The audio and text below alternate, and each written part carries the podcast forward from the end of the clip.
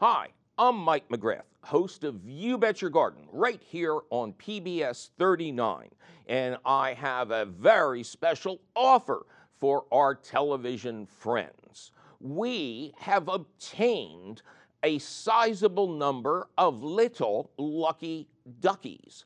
So if you're a fan of the show and you're a fan of Ducky and you'd like to support public television and P B S thirty-nine, and specifically this show, we are prepared to send you your own little lucky duck for a generous pledge of sixty dollars or more.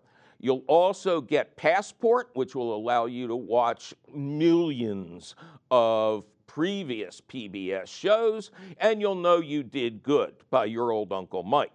So to get all the details, visit our website, you bet your garden dot org. I'm holiday snoozin' Mike McGrath, and you're listening to an encore presentation of You Bet Your Garden from the studios of Rodale Institute Radio and T V at Lehigh Valley Public Media in Bethlehem, P A. Support for You Bet Your Garden is provided by the Espoma Company, offering a complete selection of natural organic plant foods and potting soils. More information about Espoma and the Espoma Natural Gardening Community can be found at E S P O M A dot com. Welcome to another thrilling episode of You Bet Your Garden from P B S thirty-nine in the Christmas city of Bethlehem, P A. I'm your host, Mike McGrath. Coming up later in the show, we will tell you the dangers of planting running bamboo and what it can mean for you legally. But mostly it's a fabulous phone call show, cats and kittens. You know what that means. We're taking that heap and helping at eight three three, seven two seven, nine five eight eight. Joan, welcome to You Bet Your Garden. Hi, how are you? I am just Ducky, Joan. Thank you for asking. How are you doing?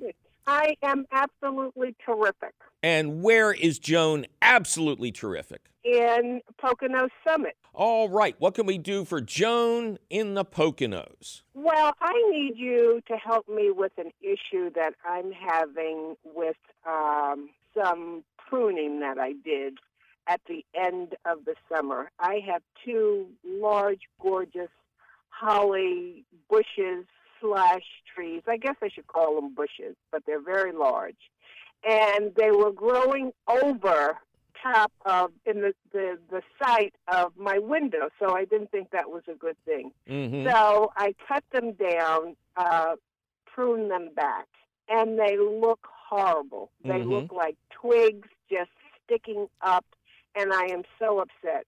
I'm sort of wondering if I should have not touched them. Oh, yeah, you should not have. They're, um, you know, I read all these articles that appear in newspapers in November, and they all talk about how important it is to prune things back before winter comes.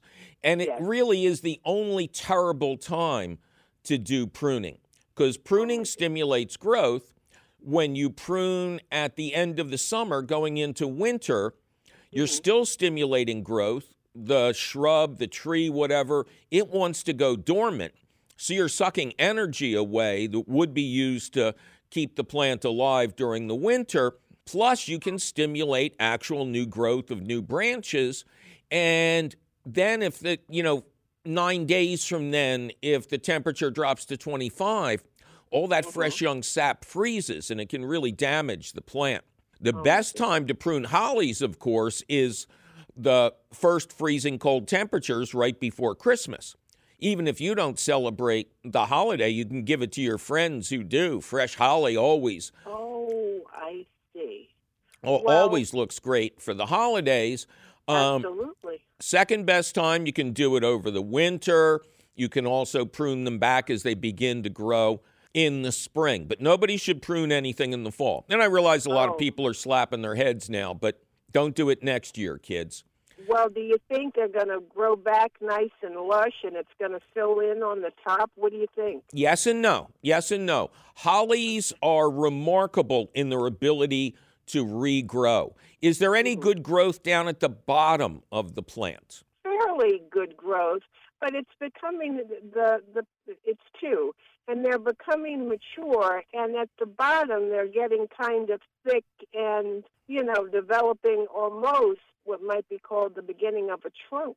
Yeah, that's how most hollies most hollies okay. work. Um, okay. So you've you've you've really crashed the tops of the plants, right? Yes, I have. So sometime over the winter, I would advise you to cut cut off all the ugly parts. Don't be afraid if you're not leaving a lot there. Um, okay. Hollies have a remarkable ability to grow back from a stump. I have a, oh. a holly outside my house that uh-huh. just never had a good shape to it, no matter how I pruned it. Mm-hmm. But I I mentioned it to uh, a caretaker at one of the local arboretums, and mm-hmm. he said when their hollies get shabby like that, they cut them way down, and mm-hmm. then it'll take a year or two, but then they regrow into a much better shape. And sure enough, that's exactly what's happened to my holly. I started to take the top off a few years ago, took it off progressively every Christmas. Now it's gone, and there is a beautifully shaped holly underneath a little bit more of the trunk, and I'll be cutting that trunk off later this season when it's really freezing cold. Well, I'm kind of happy, but I'm still a little bit sad because I'd rather have the overgrowth and the greenery and the you know, the beauty of the the shrub or the bush or whatever you want to call it. But, yeah, well, that's uh, the nice thing. And, uh, you know, let's say a month from now, feel free mm-hmm. to prune away all those sticks. And then in the spring, you'll see what you get. In the spring, uh, feed it some Holly-tone or another organic or natural fertilizer that acidifies the soil. You know, give it okay. the strength to grow a lot of new material. And as okay. it grows, if you see a, a rogue shoot going off where it doesn't belong, mm-hmm. prune that off right away. The best oh, okay. the best way to prune plants is like an inch or two every week during the spring oh. and summer. That's how they make these topiaries and these beautifully shaped trees. They don't yes. whack them down in the fall, winter, or spring. They're out uh-huh. there like a guy who always gets a great haircut. He gets it done once a week. They only yeah. take a little bit off, but he always looks yeah. sensational. One more question. When should I put the hollyhock on? The holly-tone? um, in the spring, two weeks after you see new growth. Terrific. Thank you so much. one eight three three, seven two seven, nine five eight eight. Jay, welcome to You Bet Your Garden. Thank you, Mike. I'm happy to be here. Thank you for taking my call. I'm in Montauk, New York. We're on the eastern tip of Long Island and about one hundred twenty-five miles east of New York City. Oh, okay. Huge gardening uh, population on Long Island. I've uh, spoken out there to many gardening groups. And, you know, your conditions are a little rough, but I think that makes people better gardeners. Well, it is, it is a little bit of a challenge. Um, our, our summers are, are a little bit more mild than what we say up the island, which is a further, which is further west. Right. Um, our springs take a long time to get here, and all of this is a function of the temperature of the Atlantic Ocean. Sure. I mean, it, it stays cold for a long time in the spring, but you know, the converse is true. If you really like being in the ocean and going, what we used to say in Philly, down the shore, September and even sometimes October are wonderful because it takes the ocean quite a while to lose temperature as it does to gain it in the spring. I think September, the water's generally the warmest it ever gets. All right. Well, what can we do for you, Jay? Well, I've been gardening for many decades, and one of the one of the crops that I enjoy growing is Brussels sprouts. But over the past few years, I've had increasing difficulty getting my Brussels sprouts, the actual sprout, to grow large. Mm-hmm. They tend to be, the plants are not dwarfed. The plants are easily knee-high, three feet tall, but the stems are too narrow, and the sprouts themselves are only about a half inch in diameter. And I'd be looking to get sprouts about an inch in diameter. And I've, I'm stumped. I've done research. I've searched the web. I've talked to other gardeners, and I've come up empty. So I'm hopeful that you can give me some suggestions.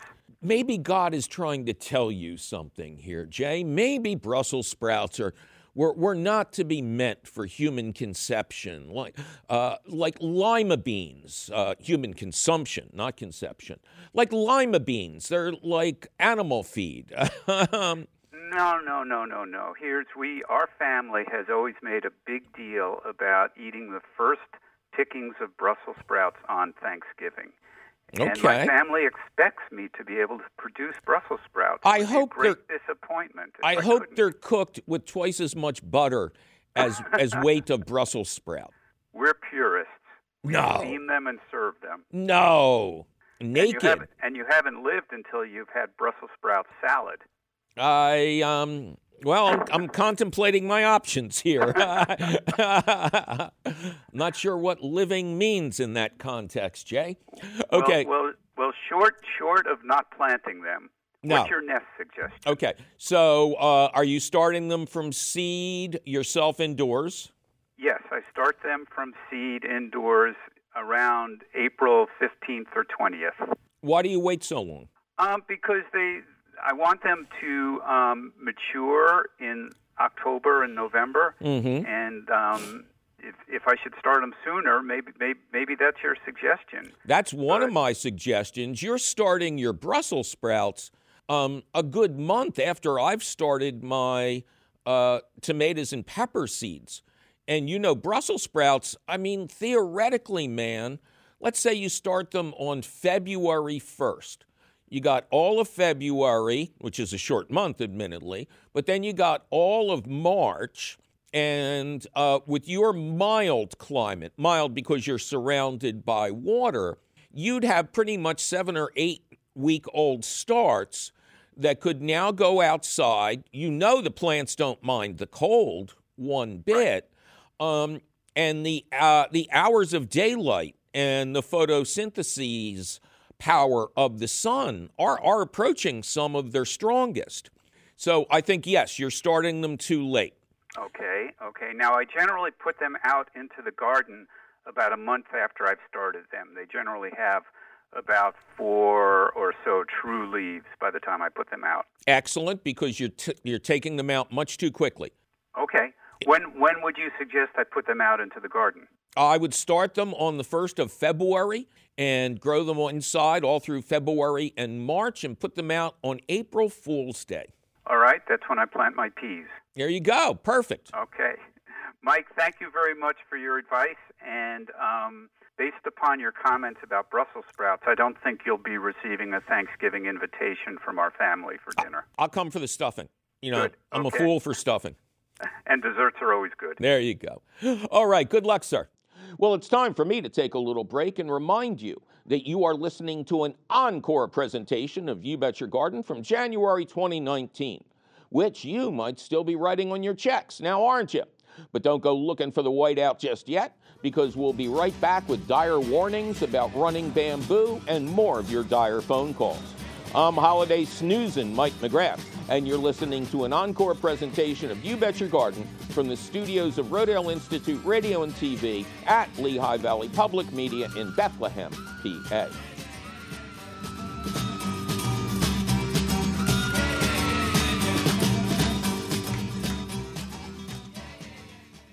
I'm holiday snoozin' Mike McGrath, and you're listening to an encore presentation of You Bet Your Garden from the studios of Rodale Institute Radio and T V at Lehigh Valley Public Media in Bethlehem, P A.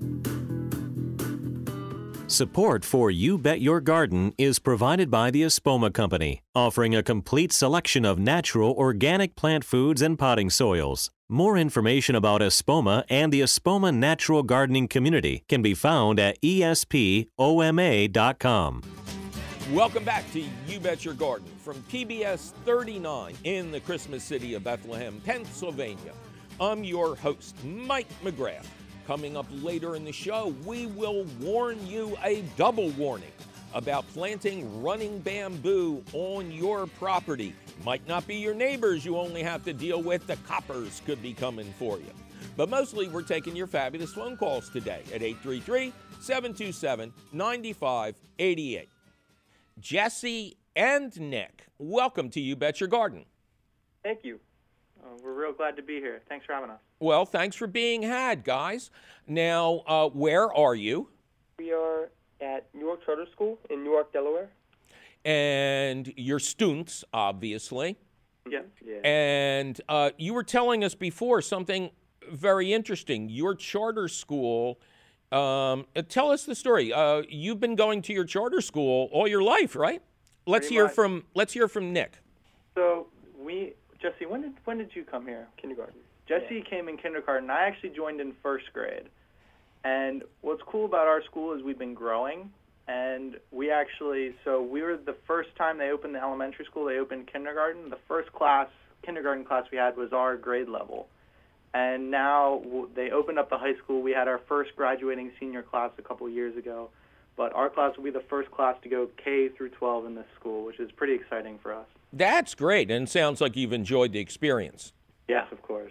Okay, and you're the Newark Charter High School in Newark, Delaware. Uh, Jesse, you get started. What can we do for you? Well, uh, both of us are working on a project in our engineering class, and we have to look at a problem uh, and, and create a solution um, that solves the problem. So we're both interested in uh, conservation, so we chose rainwater harvesting, and we're planning on designing a a water tank-like uh, system that can collect water and distrib distribute it autonomously and without using energy. So we know you know a lot of a lot about horticulture and the products that exist out there, and we'd like to know if there's any area that we can concentrate on and improve upon um, in this in our design process. Uh, Nick, do you want to add anything? Basically, we're looking into this from kind of an outside perspective, because I know I own a garden, and I know Jesse's got a lawn and everything, but we're by no means experts in this field, and that's where we could really use your help. Like, if you wanted a system that w could collect rainwater for you to use in your garden, what would you want to have with it? That's mainly why we're calling here today. Right.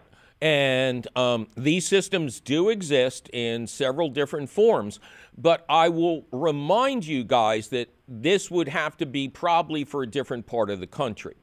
As, as you fellows know, especially the gardener, um, we were saturated with way too many inches of rain. You know, now if you were real rocket scientists, if you two were real brainiacs, you'd figure out a way to send our excess rain over to the West Coast so they wouldn't have all these wildfires. Um, and you've been, you're, you're geniuses. You've been going to this school all your life. You, you should be able to do that. Matter transfer. All you need is enough energy, right, guys? Right. And uh, a problem that we're focusing on is how to create that energy. Uh, we're looking at hydrostatic pressure and gravity. So if, however we can utilize that in our product um, can definitely uh, be more attractive to consumers. There are a lot of workshops held by uh, master gardeners and extension services throughout the Northeast that feature a system called rain barrels. And this is a giant fifty-five gallon barrel that, as you guys wisely note, is up on Uh, stacks of pavers or in an elevated area so that the water can flow into the rain barrel from the gutters, but then it's up high enough that gravity can then feed it down without the need for a pump or electricity. And some people will simply, simply utilize this to put a watering can underneath and do hand watering. Other people, more sophisticated, will run uh, watering tubes into their garden and just turn on the spigot when the garden needs water early in the morning and let the rain barrel empty out. And in an area that has a lack of water, in which your systems are incredibly, in, incredibly necessary, um, the second is the better way, because the more you water close to the surface, the less evaporation there is. The less the average rainfall, the more a system like yours is needed.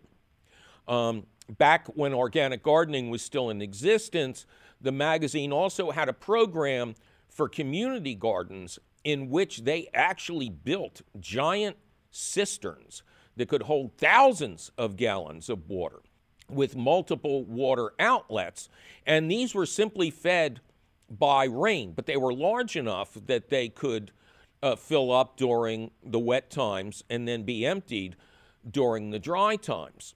And these things could store enough water. You know, typically, even in the Northeast, it's not that wet in the summer, but it is in the spring and the fall and over the winter. So that's like a reservoir. That's when your cistern fills up, and then you utilize it during the dry times. And there's also a third type of system, which you may want to look at, but it is not as energy efficient. There are companies now that are building cisterns underground, whether your home is new or under construction, and all of the water, um, storm water from your driveway, all of the water from your gutters, it all goes to this underground cistern. So there's no evaporation now. There's no loss. And then when necessary, the water is pumped out to out to spigots or out to, uh, you know, water lines that are in the garden. But where your system could be most utilized is honestly out in the west. Although, again, we may not have a wet summer like this. So you're looking at rain barrels, and then you're looking at larger structures. And again, you already have the basic element down in that you use gravity to be your friend. One of the things you may want to do is compare the efficiency of water harvesting off of a one-story home, uh, a rancher, versus a two- or three-story home, because the taller the home, the higher up you can get that water tank, that water holder, and then the more natural water pressure you're going to have. Now, have you guys thought about mosquito breeding? Yes, so we were looking at, one of our main sources was a W H O document about the health, safety, and different things about rainwater. Right, and World Health Organization. Yes, their major concern was, of course, mosquitoes and the possibility of them getting inside the mosquito, the rain barrel. So we've been looking in, and a lot of products feature mosquito netting to keep mosquitoes out. We found a lot of barrels that are actually sealed to the outside. So the only way mosquitoes would get in is through the gutter systems, which already have natural the um, netting on them to prevent leaves and stuff from clogging. Well, uh, yes and no. Yes and no. There are, uh, you need mosquito screens generally on top of them. I've seen the designs that you talk about where it's the, the barrel, the barrel has a lid, the gutter fits into the lid. That would have to be sealed with caulking. Uh, female mosquitoes are very small, and if they sense water, they can get inside that tank. And then the mosquitoes that hatch out could very easily get out any holes. So it would have to be tight-fitting. Either that, or in addition, if you wanted to be really clever, there's an all-natural substance called B T I that prevents mosquitoes from breeding in standing water. And if you were to position this barrel or this structure near, say, a second-floor window, then once a month you could drop uh, a B T I donut into the top of the barrel. You wouldn't have to worry about netting. You wouldn't have to worry about screening. And you would be making a mosquito trap. The female mosquitoes would still go to that water to lay their eggs, but the B T I would make the eggs inert. They would not hatch into biting adults. So you could have an open source of water that would reduce the number of mosquitoes in the landscape and still water the garden. That sounds like definitely something we can contribute into our solution. Thank you for that.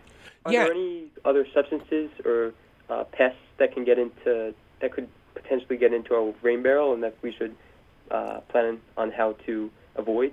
There's not going to be anything other that would get into your rain barrel that wouldn't almost become fertilizer, like if birds poop in the water a little bit. I mean, that's simply food for your plants. You're probably going to have to design or incorporate some method of screening at the outtake if you do the open barrel method. And you'd have to lay screening over top during um, leaf fall season because um, you simply don't want to make it clog up. Uh, and remember that when you're talking about clogs, the bigger the spout, the more the water can come out, even if there's little bits of debris in there. But the smaller the spout, you really have to have a clean machine that is just water and none of the debris from the gutters or anything like that. And why do you think rainwater harvesting in general is a, uh, a good practice for consumers? Well, first of all, it helps the plants. If you're growing in the city, your water is treated with fluoride, maybe aluminum, maybe other water purification things that plants don't especially like, whereby the rainwater is going to be very clean. And there just seems to be something about rainwater that plants prefer. It's like they're, it's in their D N A. And if it does go through a gutter that's got some dirt up there, um, some debris, some leaf fall, some seeds from the trees, that, you know, it's, a, it's almost creating a, a little bit of a compost tea. So anything you can do to reduce the amount of water that goes into water purification systems, that runs into streams and rivers, um, the more you can reduce that flow and slow down that flow, that's good for all aspects of the environment, and it's very cost effective. That, that leads us into something, a problem that me and Jesse were considering being the materials we wanted to construct our solution out of. We were thinking, leaning heavily on P V C plastic. I would, I would, toxicity. I would urge, yeah, I would urge you not to. P V C is polyvinyl chloride. Uh, chloride being a form of chlorine. Chlorine gas killed the most soldiers during World War One. I consider it to be very toxic. If you're in an area with acid rain, it is going to leach those chemicals out of the pipe. I think you want to look for really inert alternatives. There are new, um, there are new pipe types for indoor water that are free of these chemicals. Um, and, you know, all of us test positive for these chemicals. Um, all of us have P V C in our urine and our bloodstream. Um, we don't want to contribute uh, to its use. There, there's where you guys need to really do some research and find the best inert substance. You know, there may be problems with these down the line, but don't buy into problems that we already know about. Okay? Yes. Thank you, Jesse. Thank you, Nick, from the Newark Charter High School in Newark, Delaware. Thanks, guys. Thank you. All right. Our number is eight three three P B S W L V T. Eric, welcome to You Bet Your Garden. Hi there. Hey, Eric, how you doing, man? Very good. I'm calling from State College. Okay. Are you a student? A faculty. Oh, okay. What do you teach? Astronomy. Cool. So you're like uh, a rocket scientist there, huh? Uh, uh, something close by. Now, um, we're on the air in State College, uh, duh, as you probably know, and uh, I've appeared there a couple of times. Great audiences, uh, a great town you have there. I did not realize that State College um, had an astronomy department. Oh, actually, we have a, a really strong astronomy department. People come from all over the world uh, to, to study and do research here. And I and but you also have uh, a, a weather forecasting department, right? Meteorology? Yep, the meteorology department is also very well known. Uh, AccuWeather is nearby, and our College of Earth and Mineral Sciences has a great climate group as well as uh, weather. Okay, so the big question, man, before we get to the gardening issue, Pluto, planet or not a planet? Kuiper Belt object. Oh, you're so mean. All right, well, we'll try to help you anyway. What can we do for you gardening-wise, Eric?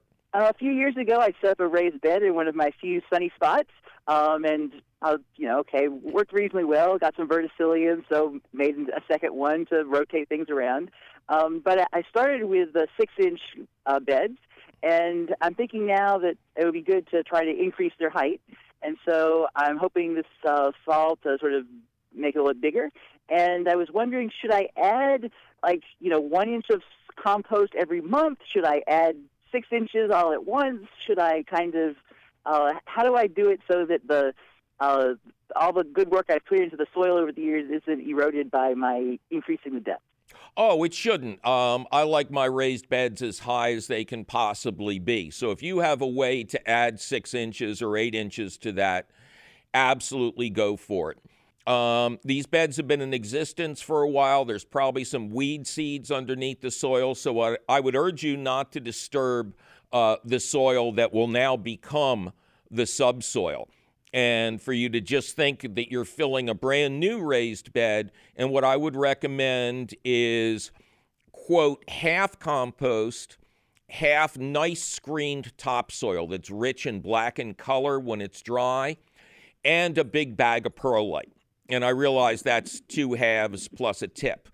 Uh, but I really like, especially where you are, the soils are a little bit heavy. Um, your climate is a little bit colder than a lot of our listeners in the winter.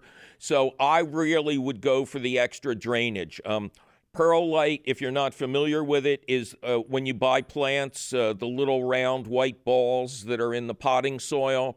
I think people think they're styrofoam or something artificial. And actually, they're really cool. They are a mined mineral. They're a form of mica that's taken from volcanic deposits and popped in big ovens. So it turns into those little balls. And those little balls at the same time improve drainage and hold water because they have all these microscopic pores and little holes in them, almost like craters on a moon. So so you know what we're talking about, talking about astronomy here and perlite. And so they hold water, but also they separate the grains of soil, the compost and the topsoil, and they allow for more water flow and air flow. So, I mean, they do an amazing job of keeping a garden healthy, especially in areas with cold winters where the soil is frozen hard for a long time.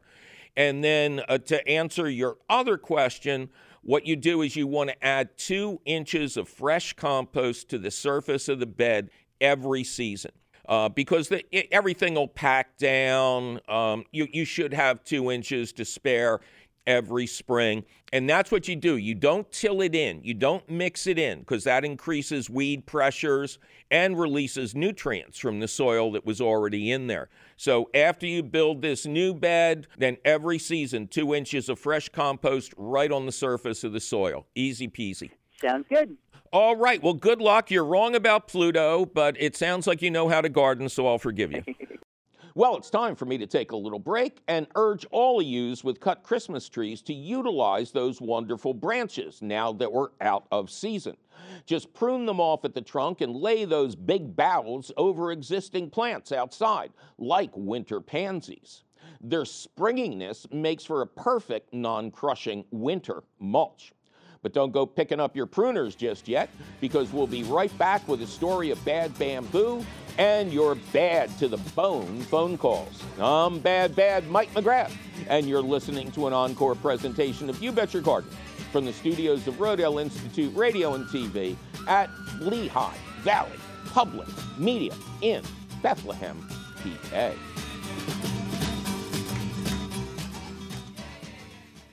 I'm holiday snoozin' Mike McGrath, and you're listening to an encore presentation of You Bet Your Garden from the studios of Rodale Institute Radio and T V at Lehigh Valley Public Media in Bethlehem, P A.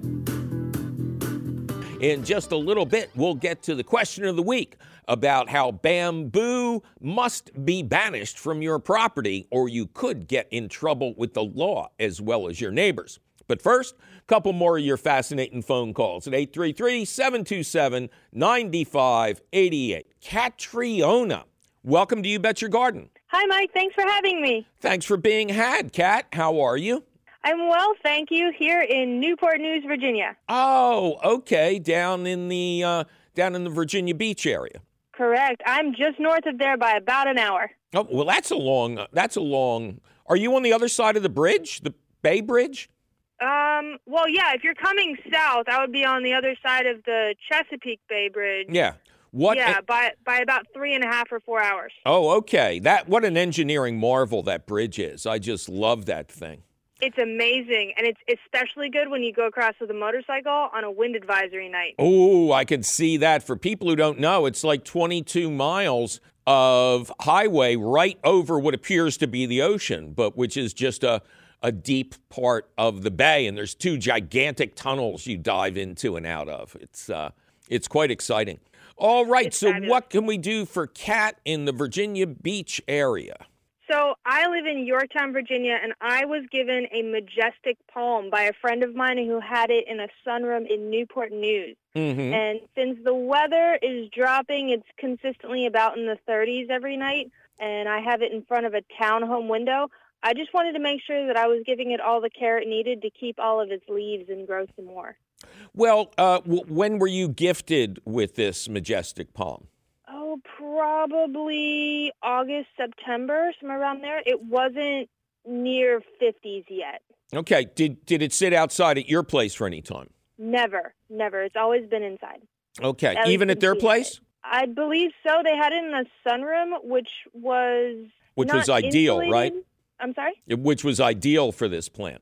Yes, yes, uh, I believe so. They had it in the sunroom. It wasn't heated, so it was just protected, you know, by the natural insulation, almost like a greenhouse. Okay, so it does it still look majestic? Somewhat. It's getting yellowing around the edges of the leaves where the leaves aren't necessarily, like, in front of the window. Mm-hmm. Yeah. Yellowing of the leaves uh, of houseplants can also be a sign of over-watering. Um, how often are you watering this plant? At least t- every two days. Oh, and yeah. Is your air very dry in your house, or do you have it humidified to any degree? I don't have a humidifier in there because I'd have to refill it every day. Right. But it so, is right next to the heat vent. Oh, okay. Well, you got to move it. It can't sit next to a hot air vent. Um, it had to have dropped some leaves as well, right? No, it hasn't dropped any hasn't leaves. Dropped and any leaves. The edge of the leaf that's yellowing has crept up, but very slowly. Okay. Um, I still would like to get it away from that vent. Is there another source of good light, bright light? I don't think so. Is the that's vent probably in, the best window in the house. Is the vent in the floor? Yes. You know what you can do? You can go to Home Depot or Lowe's or a good hardware store, and you can get those plastic diverters to put over mm-hmm. top of the heat vent that would push the breeze away from the plant. Okay. That's the first thing I would do. Um, second thing I would do is uh, how how tall is the plant? Oh, gosh. I mean, if They're you're big. thinking of a normal eight-foot window, mm-hmm. the top of the leaf, the top of the leaf surpasses the window at a normal height and goes towards the ceiling. It's it's quite a large plant. Okay. And are you turning it to keep the light equal on all sides? No, and the reason why is I have one leaf that's completely taking up the entire window, like propped up against the wall. And yeah. Every time I'd have to turn it, I'd have to remove the leaf and then prop the next one up. I would still turn it. Okay. I would still turn it, or else you're going to get a lopsided plant. Now, um, I con- haven't noticed any of the palm leaves turning towards the light from the window, though. Well, they move slowly. That's that's okay. true. Um, now, is it it's sitting in a uh, a saucer that's protecting the floor? It is. And do you ever allow water to build up in that saucer? No, I'm pretty sure I'm not watering it um, with enough water for the water to go all the way down to the saucer. If you have not had water come through to the saucer, then you're not overwatering.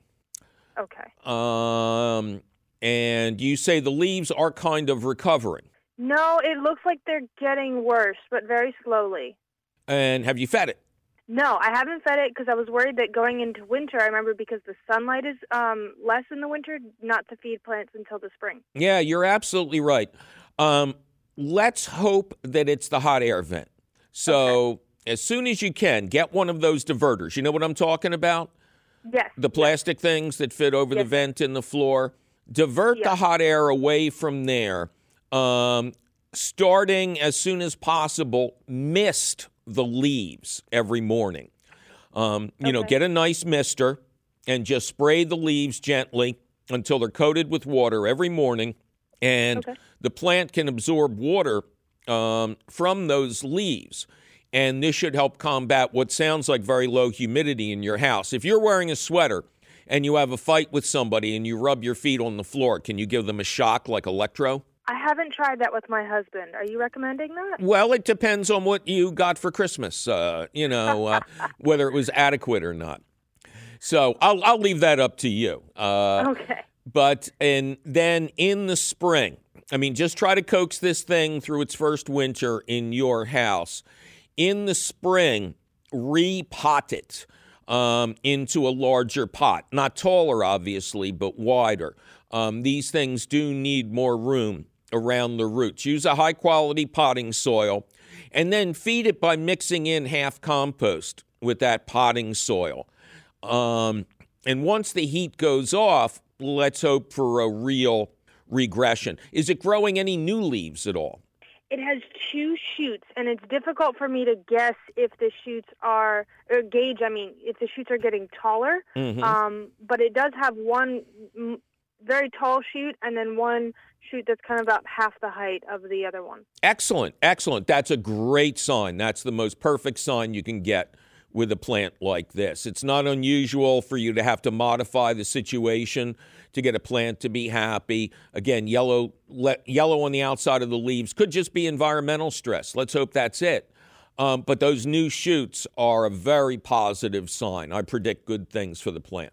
Yay, that's exciting. All right, Kat? I have one more question for you. When it comes to feeding it in the spring, half compost and half potting soil, uh, and organic potting soil, should I use organic fertilizer as well? Um, I wouldn't go too nuts. I would first repot it with the compost. That'll give it a nice little boost.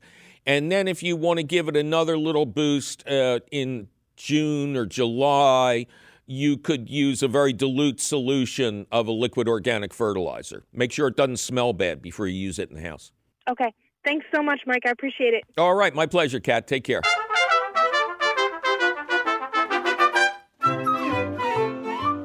All right. As promised, it's time for the question of the week. Be warned, bamboo will get you busted. Doug in Drexel Hill, P A writes, you would do the country a great service by constantly reminding your viewers and listeners not to plant bamboo on their property. I recently went through a hellish experience with a neighbor who has a, quote, legacy planting of bamboo that was started by his father. That bamboo has been invading my property for fifteen years. Thankfully, our township just passed a bamboo ordinance. However, the impenetrable barrier requirement of the ordinance does not specify a depth, like must be thirty inches or more deep. My neighbor, after being cited by the township, removed the existing bamboo columns and installed a two-inch deep, quote, barrier. This small of a barrier will never work, but the ordinance was not written to require a prescribed depth. Please remind township officials that they need to be more specific with the requirements of such an ordinance. In addition, no one should ever be lauding the merits of bamboo. For instance, I am extremely disappointed at Penn State University's large bamboo display in their otherwise beautiful arboretum. They use an elaborate containment system that prevents the bamboo from spreading, but failed to let visitors know about the need for a barrier that is twenty-five to thirty to thirty-five inches deep. For a university to promote bamboo without describing its extreme confinement needs is negligence. Arboretums need to educate visitors about the requirements necessary to contain bamboo if a homeowner wants this invasive species on their property. Please inform your legion of followers, that would be you out there, that bamboo is bad when the bamboo grower is not willing to install proper barriers. Well, if this was another topic, I'd be tempted to be cute and say something like, gee, Doug, don't hold back. How do you really feel about running bamboo? But this is not another topic. This is more like looking at a baby Godzilla and saying, aw, isn't he cute? I'm sure the neighbors won't mind if we bring him home. We have a big backyard. Fast forward, and the neighbor's home is now up on stilts that they did not install, and or the local high-tension lines have been declared an endangered species. If Godzilla is indeed the king of monsters, a sentiment we highly endorse here at You Bet Your Garden, running bamboo is the king of the monstrous invasive plants. But first, let's back up a bit. There are two basic types of bamboo. The, quote, good bamboo is most commonly known as clumping bamboo.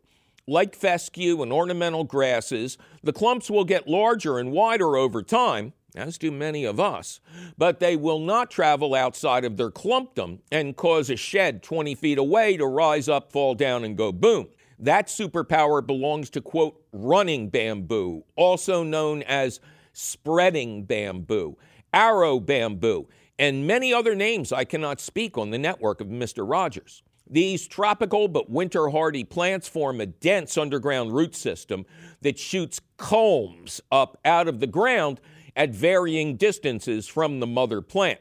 Culm is the proper name for the stalks you see above ground, which all terminate in a common root system. So when you see a, quote, forest of bamboo, you're looking at one big plant. Think of all the branches of a big tree, but the tree is somehow underground. Those aren't one hundred different trees. There are one hundred branches of the same plant, except that oaks and maples don't get up and walk around. Now, neither does running bamboo. Actually, it runs like its rhizomes were escaping a mugging, except that it's the mugger. If running bamboo is planted next door, it will not stay next door unless there is a water-filled stream, river, canal, or trench in between. As with vampires, bamboo cannot cross over running water. There is an impenetrable barrier to advancement, like a sheer cliff or other rocky outcome. A professional rhizome barrier is installed to contain it, or you live next to a Pennsylvania Dutchman who will mow down the new shoots on a weekly basis and remark, "Say now, this ain't too bad. I've had worse." I inherited a large stand not too far from my house, but there's a stream in between our houses. And despite the stream sometimes going dry in the summer, the bamboo has stayed on the other side for thirty-five years. There are giant rock outcliffs behind the stand. Our local road is in front of the stand, and although some shoots do get through, the township cuts them out and tars them over. And on the other side is my excellent neighbor Willard and his invincible mower. "Hey now, no problem," says Willard. Okay, so where does this leave us as more and more cities and municipalities are banning bad bamboo? Doug's neighbor is wasting his time with a two-inch barrier, as that is clearly not adequate to control these Asian triffids. Their bamboo ordinance, which I just read, may not specify depth, but it also does not bail out completely. Its specific language requires, quote, sheathing of a sufficient depth to prevent the encroachment onto neighborhood property. Simply said, if and when your new stuff still pokes up on Doug's side, his neighbor gets popped to the tune of twenty-five bills a day, and he has to pay for the removal of the new bamboo and a new bamboo barrier.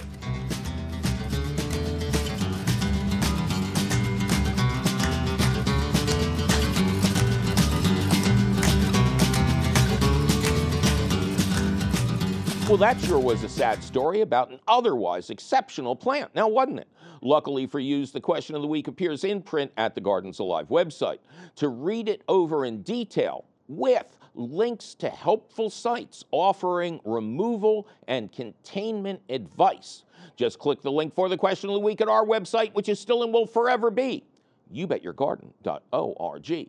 Gardens Alive supports the You Bet Your Garden question of the week, and you will always find the latest question of the week at the Gardens Alive website. Yikes, my producer is threatening to plant bamboo next to my green beans if I don't get out of this studio. We must be out of time. But you can call us anytime at eight three three, seven two seven, nine five eight eight or send us your email, you're tired, you're poor, your wretched refuse teeming towards our garden shore at y b y g at w l v t dot org. Please include your location. And as always, you'll find all of this contact information at our website, you bet your garden dot org, where you'll also find the answers to all your garden questions. I dare you to find one we haven't covered. Audio of this show, video of this show, and our priceless podcast. You Bet Your Garden is a half-hour public television show, an hour-long public radio show and podcast, all produced and delivered to you weekly by Rodale Institute Radio in association with Lehigh Valley Public Media in Bethlehem, P A. Our radio show is distributed by P R X, the Public Radio Exchange.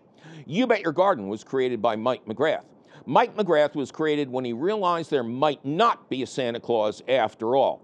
Believe me, that made for a very rough two thousand eighteen. Ken Queter plays our theme song. Our chief content officer is Joni Greenbaum. Our angel of the airways is Christine Dempsey. Our engineer is cheerful Charlie Sarah. Our social media director is Amanda Northfleet. Check out her fine work at the You Bet Your Garden Facebook page. Tavia Minnick is our profound producer of Priceless Production. The lovely Jonas Bowen is our audio editor. Judicious Jake Boyer does the video. Our director of direction, harried and harassed Javier Diaz, takes all of the paper out of the restroom when the crew has been bad. yo, anybody over there got change for a five? Come on. Andy Cummis makes our equipment work most of the time. Zach the Tack Wisniewski is in the house. Um, lots of other people worked on the show, um, but their names are missing on the teleprompter. Um, despite his recent appearance before a special prosecutor, our beloved C E O Tim Fallon still insists that he is not our executive producer, but we're not sure because he showed up so late for the meeting that everybody else had gone home. I'm your host, Mike McGrath, wondering what to call the Christmas city once the holidays are completely over and tossed trees covered with tinsel are rolling like tumbleweeds across the Fahey Bridge. The Blast Furnace Barrow? Mm, no. The Lehigh River's favorite city? Yeah. How about, hey, how about historic Bethlehem? What? They used that one already? Well, dig it out, polish it up, and run it until next October, when we'll be the Christmas city once again, and I will still be seeing you next week.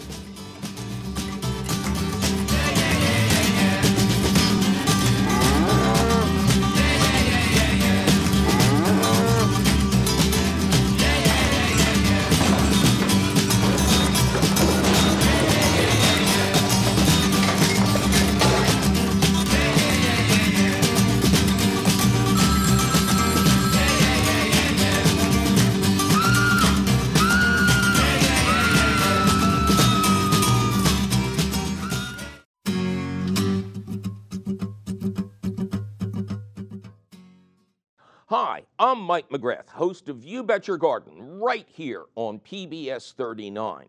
And I would like you to become a member of our wonderful station. And to kind of lure you in, we have a lucky duck charm, a tiny little ducky you can carry around with you as a thank you gift for your pledge of sixty dollars or more at you bet your garden dot org. This will support P B S thirty-nine, support public broadcasting in general, and more importantly, support my show.